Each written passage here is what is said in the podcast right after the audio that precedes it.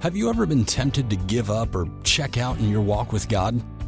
Have you been at a place in life's journey where you felt overwhelmed and overshadowed by life's obstacles, setbacks, or heartaches? It could be you are at such a place right now, a place where you are hungering for hope.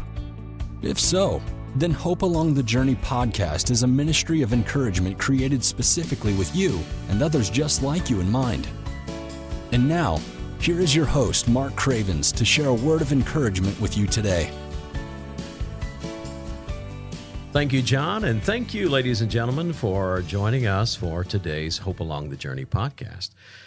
We're so delighted that you have taken time out of your busy schedule to listen to what I think today is going to be an incredibly important subject we're going to talk about.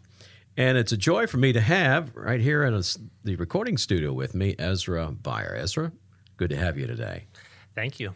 And I won't tell everybody how much you ate at Bob Evans. So I think my listeners are beginning to think that Bob Evans and the podcast are somehow going together, or Bob Evans underwrites a podcast or something, because about everybody I have on here, we end up going to Bob Evans before we get here. So but it's good to have you, Ezra's. Uh, it's just I'm just so proud of you. You've done so well. I taught you in college. That had nothing to do with how well you've done, but I'm very proud of you, and I'm so glad you're here today and willing to share on the podcast. For those of you who don't know Ezra Beyer, Ezra is uh, he's married and his wife's name is Janan. They've got two beautiful children. They've been married for eight years. I think she said it doesn't feel like a day over 20. But anyway, they've been married for they've been married for eight years. Uh, Ezra has been a church planter. He's very has been very passionate and is still very passionate about uh, urban city type ministry. Uh, he is also uh, has a great podcast called The Monday Christian that's been going how many years now? Oh, about four. About four years. And I've been on the podcast and I've listened to his podcast, and they're, they're great podcasts, and you can find that on Facebook. We'll talk about that later. But he is currently enrolled at uh, Columbia International University, and he's getting, you're working on a PhD in philosophy. Yep. Yeah, I knew you were right. brilliant, but now it's like now you're just like off the charts. Okay, so you he's authored two books, and right now, you are about ready to release a brand new book uh, that I know you're excited about. I'm excited about, and I think our listeners today are going to be very excited about it. This book that's coming out is entitled Walking with a Limp Thoughts of Hope for the Depressed and Discouraged. Now, the moment I read that word hope in there, of course, that, that resonates with me. I thought about hope along the journey, but I just couldn't. I couldn't do it. I want you to know I've got this title registered, by the way. I want you to know that, and I, you know. So anyway, but walking with the limp, thoughts of hope for the depressed and discouraged. Wow, what a, what a springboard to begin this discussion. So Ezra, uh, take it away. I want you to share with our listeners today what is behind this. I know some of the story, don't know all the story, but share with our listeners why this book that's so much about you and why you wrote this book. So share it with us today, please. Several years ago, uh, February is, I think it was 2016, if I want to say. Well, remember waking up one morning and uh, sitting at a di- the dining room table with my wife, or getting coffee.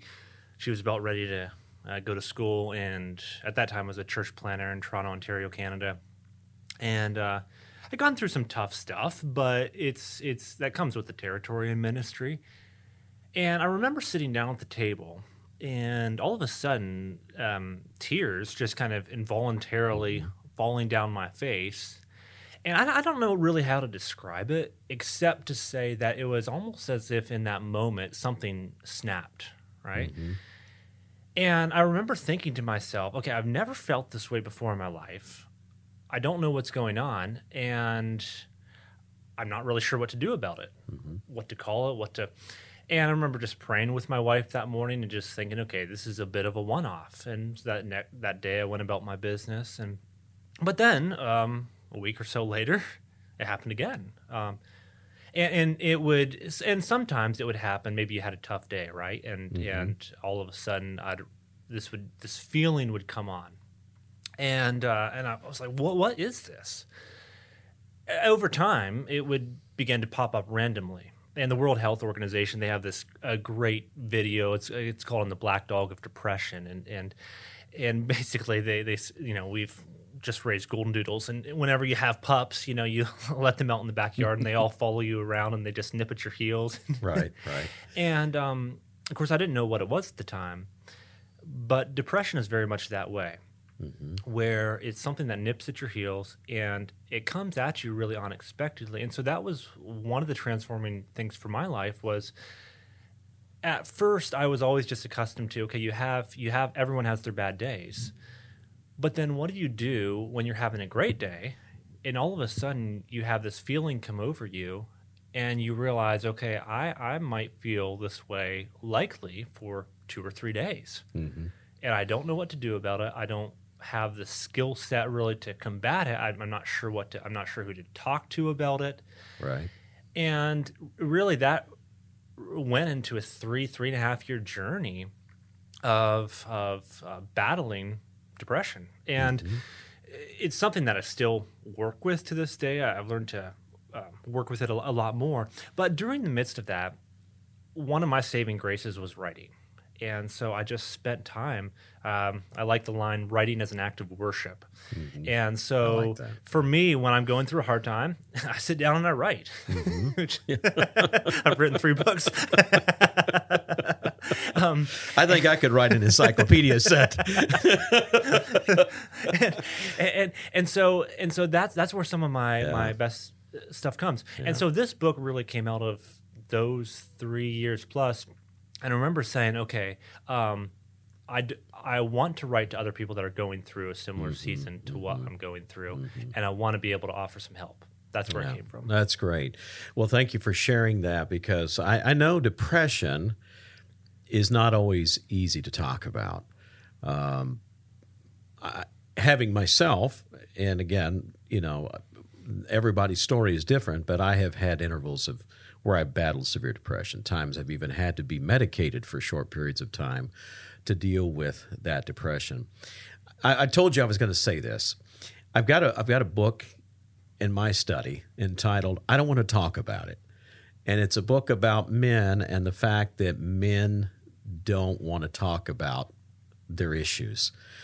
I hear so many times wives will complain and say, "My husband just doesn't want to talk about it. First of all, was why do you think that is that it's hard for men to to talk about this subject because I think it is hard for men. And how were you able and were you able to find anybody really to talk to about it or did you feel like you just faced this journey pretty much alone? Um, well, certainly I had a great friend, uh, Troy Keaton. You might you know that name. Um, mm-hmm. Um, he was so helpful along, along, the journey and just would spend time praying and, and things like that. So so yes, I, I, had had some people that were that were awesome. Mm-hmm. Um, as for why. I think some of the stigma of depression, I think, is, is fortunately is going away. Um, I think the challenge for me is not. I think the challenge with people talking now on depression is that there is a price to pay. Mm-hmm. I would mm-hmm. say, sadly, still for sharing about it, because people will often say, "Okay, I want to I want to help any time of the day. You call me, all right?" But what do you do when yeah. when those feelings that you have are nightly? So let's just right, I'll get into right. some of the, the darker stuff. Mm-hmm. Um, I remember going through weeks where um, it, progressing and having constant thoughts of suicide. Right, that was just mm-hmm. that progressed mm-hmm. to that point.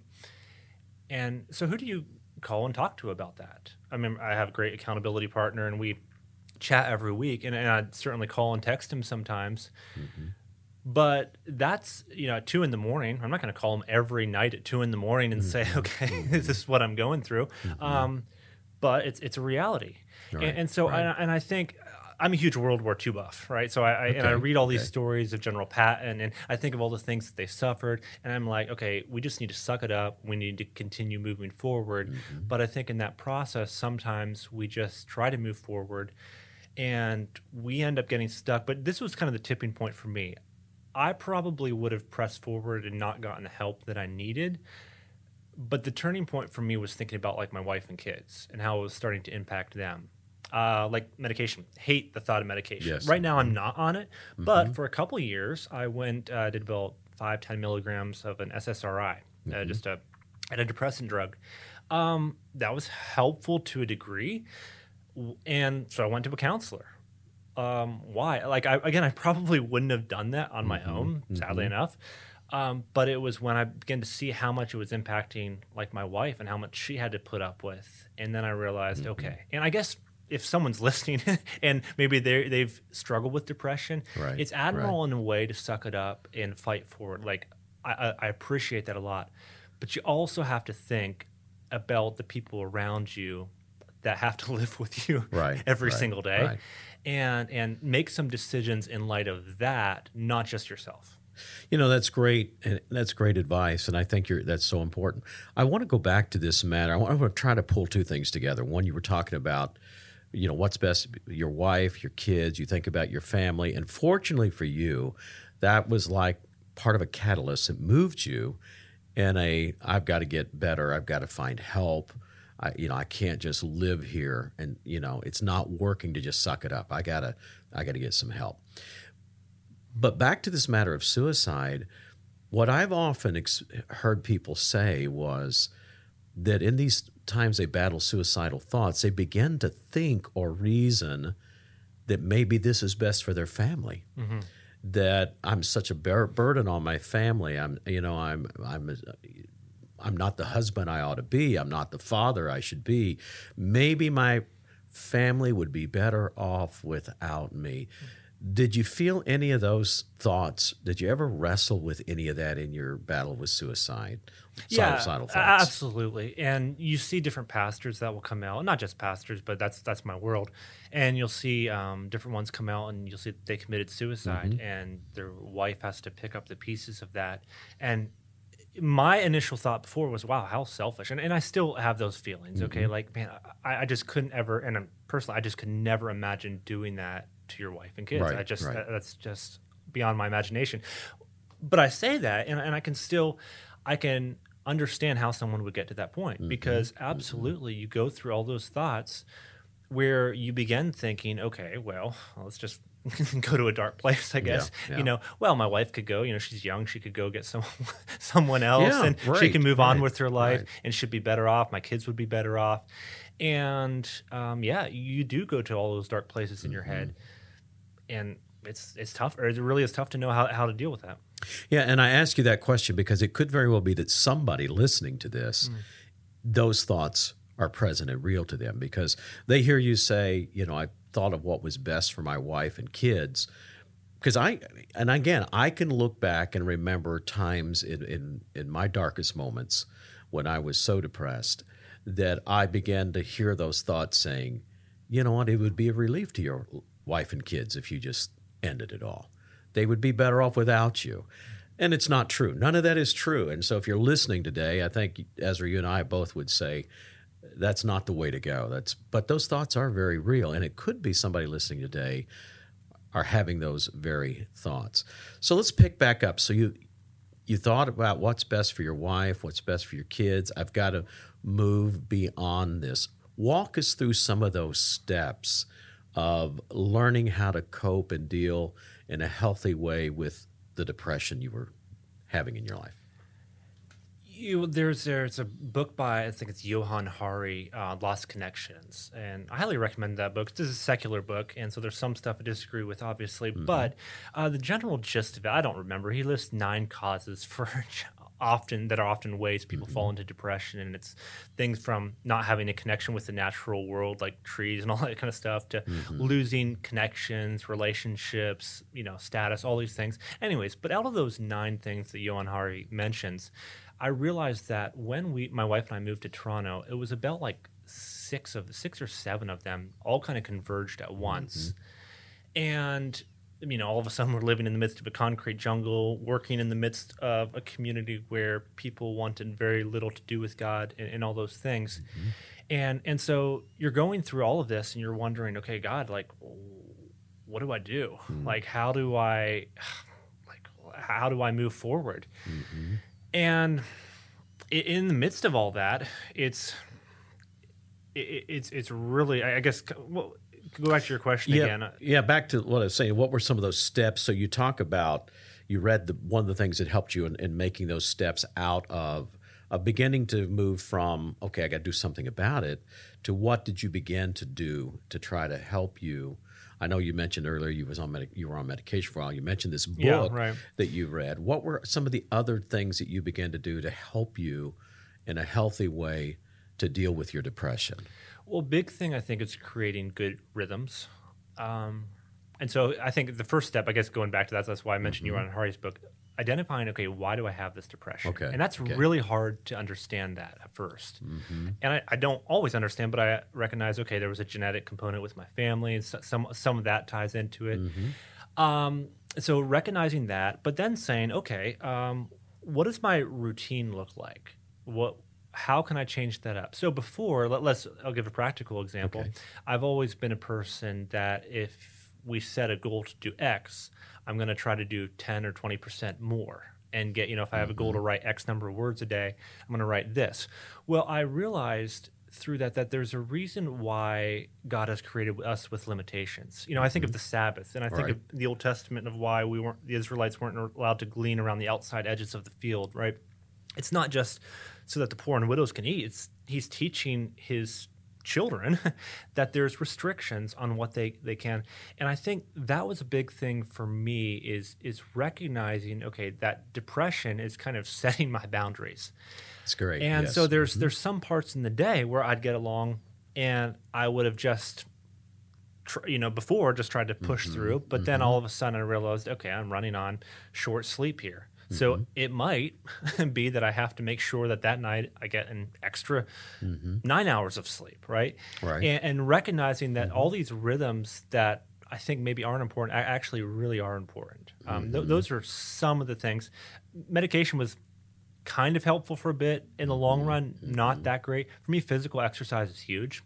okay. Um, okay. uh, that's I religiously exercise as my form of uh, an SSRI. I guess Okay. it's one of the things my counselor said, um, and that's been so helpful Mm-hmm. um, because you know a good exercise I just feel t- totally Mm-hmm. different. So there's all kinds of and, and even like writing that was a big thing for me Mm-hmm. is sitting down and just writing as an act of worship and saying, okay, God, these are the thoughts this is what I'm feeling right now, but this is what I know to be true of you. And um, yeah, It's great. It sounds to me, you, you just mentioned just briefly, but I heard you say your counselor. So let's talk a minute about how important is it for someone who's stuck to find a coach, a life coach, a counselor? Scale of one to 10, 10 being extremely important. How important do you think it is for somebody who is truly stuck in depression to find that that other person who has training and skills to help them move beyond where they are? How important do you think that the is? easy answer is yes, we should all go to counseling. But honestly, my my experience with counseling wasn't amazing. Like my counselor really wasn't, you know, just personally, what wasn't all that helpful to to me. And whereas friends and uh, that were willing to pray with me and stay up, that was actually a lot more beneficial. Okay. And so I think it depends on the type of depression. So maybe so I think specifically if if say you know uh, certainly if there's unconfessed sin or mm-hmm. deep rooted problems, I think uh, counseling there were some aspects of that that were very helpful to mm-hmm. me. Mm-hmm. But one of the best things for me, and actually I talked to someone else who who struggled with depression, and they said Ezra like out of all the years we struggled with this. Like you're the only one that actually did this with us. Like you came and prayed with us mm, Right. there is something so powerful about someone calling you up and just saying, "Hey, look, I know you're going through a tough time. Could we just take a few minutes to pray together?" My friend uh, Troy Absolutely. would do that. Right. Um, and again, that it's not like it fixed the problems, but that, that's you know, Daniel Henderson often says like like um, discouragement comes from a temporary loss of perspective, and that's a big thing with depression is you lose all perspective. That's right. And having right. someone in your life that can help you gain perspective, like my friend Troy and, and others, that's so valuable. And in a and and in a way that is counsel, but it's a different type of counsel. Mm. But it's but it is pastoral counsel. It's scriptural counsel, and so you had people that were coming alongside to help you through this. And and I appreciate what you said about the power of prayer because I think we oftentimes just kind of write that off and dismiss that when scripture and life itself teaches us that prayer is indeed a very powerful tool and weapon that we have. Let me speak to this. I think of the person right now that might be listening and you don't know how to get to sleep at night. Okay. So it's two in the morning. Mm-hmm. What do you do when that happens? Um, now, the easy alternative is to jump on Netflix, right, and, and, and watch something and kind of numb your mind because the pain is so real. Mm-hmm. What do you do when you're, you know, again, not to get overly dramatic, but I, I wrote this book to a person in the trenches. That's where my mm-hmm. heart is to people mm-hmm. that are mm-hmm. going through it, not people that have gone through it ten years ago. Right. Um, right what do you do when you're again you're two in the morning and you don't have any hope of going to sleep mm-hmm. right mm-hmm. this was for me a transformational moment when i remember one night it was just so dark i can't remember the day but um, and i remember uh, just the accusations of satan were just so mm-hmm. loud right. and, and, the thoughts of suicide you know just you know no one cared about you no one ever did um, just it all no one would you know, just so so real. It was almost like he's like sitting in the room beside me. Like it was just yeah, so right. And I remember uh, making a decision in that moment and saying, "Okay, God, I don't feel like this at all, but I'm going to use this as an opportunity to praise." And so I remember laying down in the living room floor and just reciting psalms, mm-hmm. um, picking up scripture again t- feeling totally dry no no motivation to do this right, but just right. saying okay this is what i'm going to choose to do mm-hmm.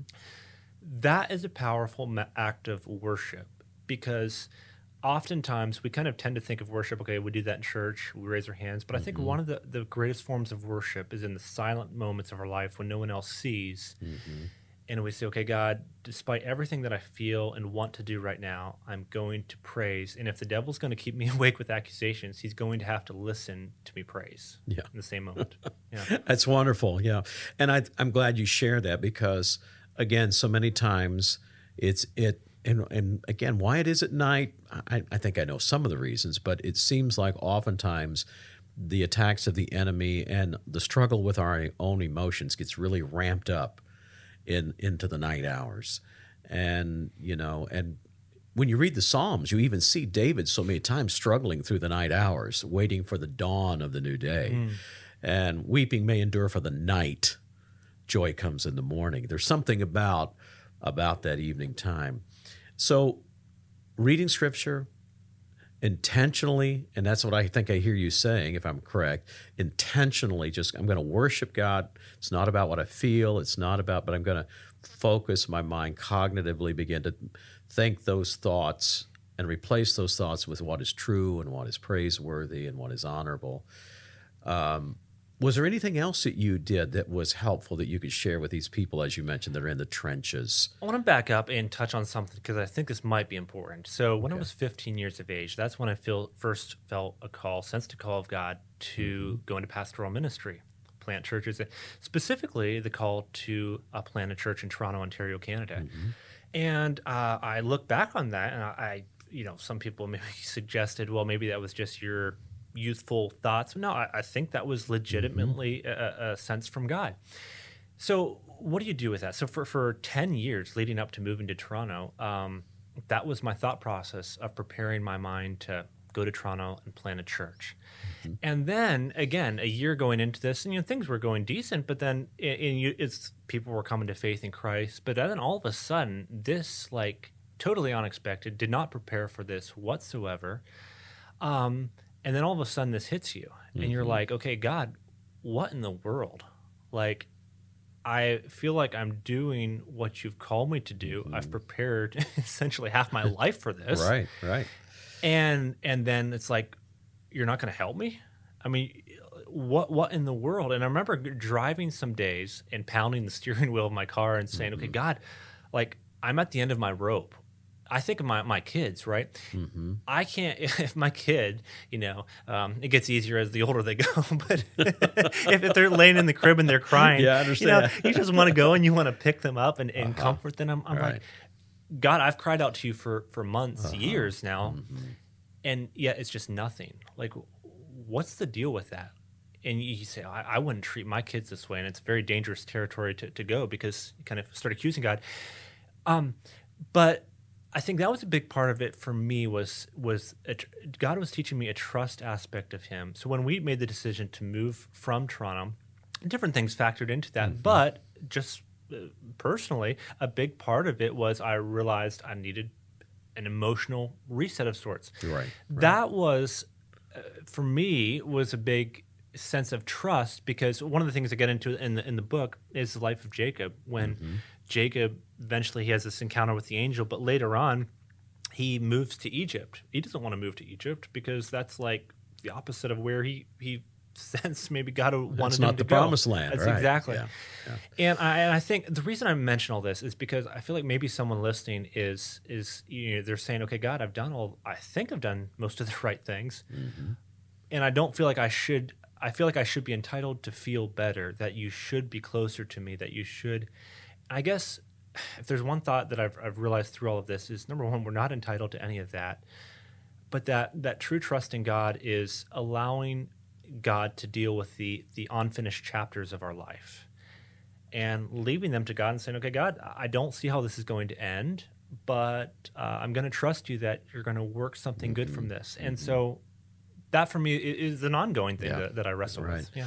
Yeah. And it's sometimes it is a real issue of trust, whether we're going to let God write our narrative or if we're going to write our narrative. Yeah. And then when we don't understand when God suddenly changes the chapters in our life, yeah, and that would be huge because I can remember when you were a young person. I remember the dream that you had. It was always just so solid. You know, I'm going to build, I want to start a church in Toronto, and I remember those youthful days in your life, and that's. I thank you for sharing that because I know that had to be extremely challenging for you, knowing how deep that dream was in your life. Well, and, and I say that because I've seen other friends, you know, family members where they've had dreams that they sense are from mm-hmm. God. And I don't doubt that. I actually oh, think absolutely. that they were from God. Right.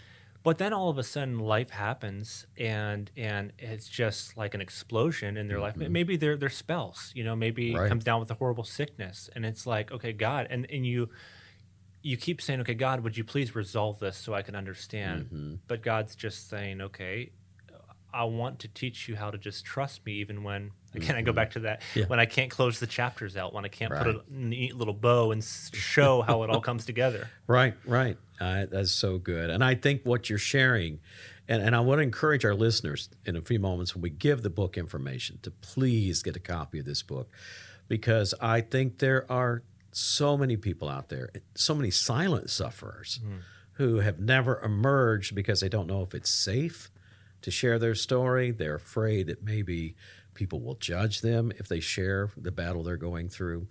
Uh, and so many times people do take that step and then their depression is minimalized or trivialized or you know or, or everybody suggests there's some quick fix and get over it grow up bow up as we used to say in southern indiana just bow up um, but depression is is is very real, and even the, like you mentioned before, even the genetic aspect of it, it oftentimes runs in families. Are there? Um, you know, I don't want you to to reveal, but are are there other family members or even maybe siblings that actually wrestle with this too as well? You see, yeah, yeah, certainly, family. and it, it's it's it is yeah it's a very real part of it it's, yeah. it's, a very real part of it and again it's hard to that's the, the messy thing with depression is yes. you kind of have to piece together your own journey of why you feel and you sense the way that you do but yeah. again that's the importance of reading widely and getting getting help yeah, yeah.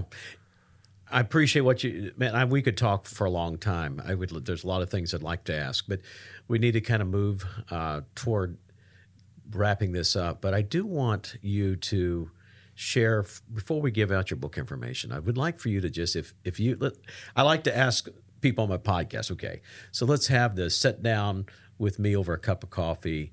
Uh, or elevator speech or whatever. If I would just want you to speak not to me but directly to the listener and just what would you tell them the next three or four minutes? What would you want to say to them if you could sit down one on one with them and talk directly to them. I'll just speak to the reason I wrote the book because I guess that maybe most applies. Um, the whole thought behind the book is how God, you know, I, I, I, deal with the life of Jacob and how God could do more in one, one, night of surrender than we can ever do in 97 years of struggle. Mm-hmm. That's when Jacob's 97 when he Yeah, we forget when that. he wrestles with Yeah. with the angel. And what I would say is that don't discount what God is doing in your life through the process, through the hurt of whatever you might be going through. Uh, don't discount that too quickly, and lean into the wrestle. I think of my friend Mike Avery. You know, he talks about mm-hmm. you know when you're boxing and you know the boxer they're up against the ropes. What do they do? They lean into their opponent, right? Mm-hmm. And I think oftentimes we try to, uh, you know, my friend Phil Brown he says, you know, God's more interested in developing your character than he is in teaching you a lesson. Mm-hmm. And I think that's a big thing for me is saying, okay, God, um, how can you develop my character through this circumstance? How can you make me more like you? Because that's who I want to be. That's a big part of it, and one of the main reasons I wrote because I, think some books, whether it's on on depression, again, it's just a different aspect that I, I brought to it, um, can sometimes go in one of two directions, where it's get over it, or okay, um, you need to just you know it's a very uh, uh, medical approach where you just go and you go to counseling, you, and all those things. You know, those two approaches are, are good. My focus on this is saying, okay, don't miss what God's doing in your life through the process. Right, that's right. Don't don't take those two a.m. nights for granted, Mm-hmm. and lean into them. Lean into them because those are opportunities, in my opinion, for your highest demonstration of worship and praise to God. There's something I, I think. C.S. Lewis he writes in, um, you know, I'm butchering this terribly, but uh, in the Screwtape Letters, uh, Wormwood and the the other demon, you probably remember, I can't remember, and they're talking to one another, and, and they basically say this. They said, you know, um, basically when, when the the human being we're, we're most fearful of them, when all around them basically seems to be lost and yet they still choose to worship. They still choose to, to praise God. That's basically when we know we're in trouble. And I've remembered that a lot of times. Yeah. And so that's my That's that Job moment when Job, after he lost everything, just fell down on the ground and he worshiped God. yeah. Yeah, that's great. Well, what I would like for you to do uh, for us, Ezra, is give people uh, how they can get the book, how they can find your uh, podcast, and if you'd like to give out any email or anything where people can reach out to you. So share with whatever information you'd like to share. So people definitely want people to be able to get this book. Coming out in February, just because that's a time of the year where people most struggle often with depression in the Western Hemisphere. Um, and so Amazon certainly an easy way. The MondayChristian.com, it'll be on there. That's that's a simple way. Um, all the, the proceeds from this round of books, at least, will go to it's an organization called the Timothy Initiative, planting churches overseas. Kind of my thought process is okay, God used some of the breaking process of my church planting. Maybe I can use some of that to, you know, give back into the lives of, of other church planters. And so my thought, hey, I'll throw something out for you. Um, my publisher did a deal where they'll give me 100 free books. If this sounds like something maybe you would take a few guys or girls through, but you're not really sure, email me ezrabuyer at gmail.com. I'll send you a complimentary copy. Um, and you can receive that. And then um, hopefully that'd be something where you'd say, okay, I'll, I'll buy five of them and I'll take through, you know, a few of my friends through this and we can do some good for churches overseas. Great, great. That's wonderful. And again, the name of the title of the book is Walking with a Limp Thoughts of Hope for the Depressed and Discouraged. Uh, you just you just got to get a copy. I'm going to get a copy. Whatever I have to do, I'm going to get a copy, Ezra. I've got to read this. Thank you, Ezra, for taking the time. I know you're very busy, but appreciate you taking the time to be on the podcast. God bless you and your family. And listeners, today I just want to remind you, as I always do, that Jesus Christ is the hope of the world, and that if you look to Him, you can find hope along the journey. God bless you, and have a great week. Thanks for listening to today's podcast. If you liked what you heard and would like to know more, follow us on Facebook at Hope Along the Journey or send us an email at hopealongthejourney at gmail.com. Thanks again for listening, and we hope you join us again for more hope along the journey.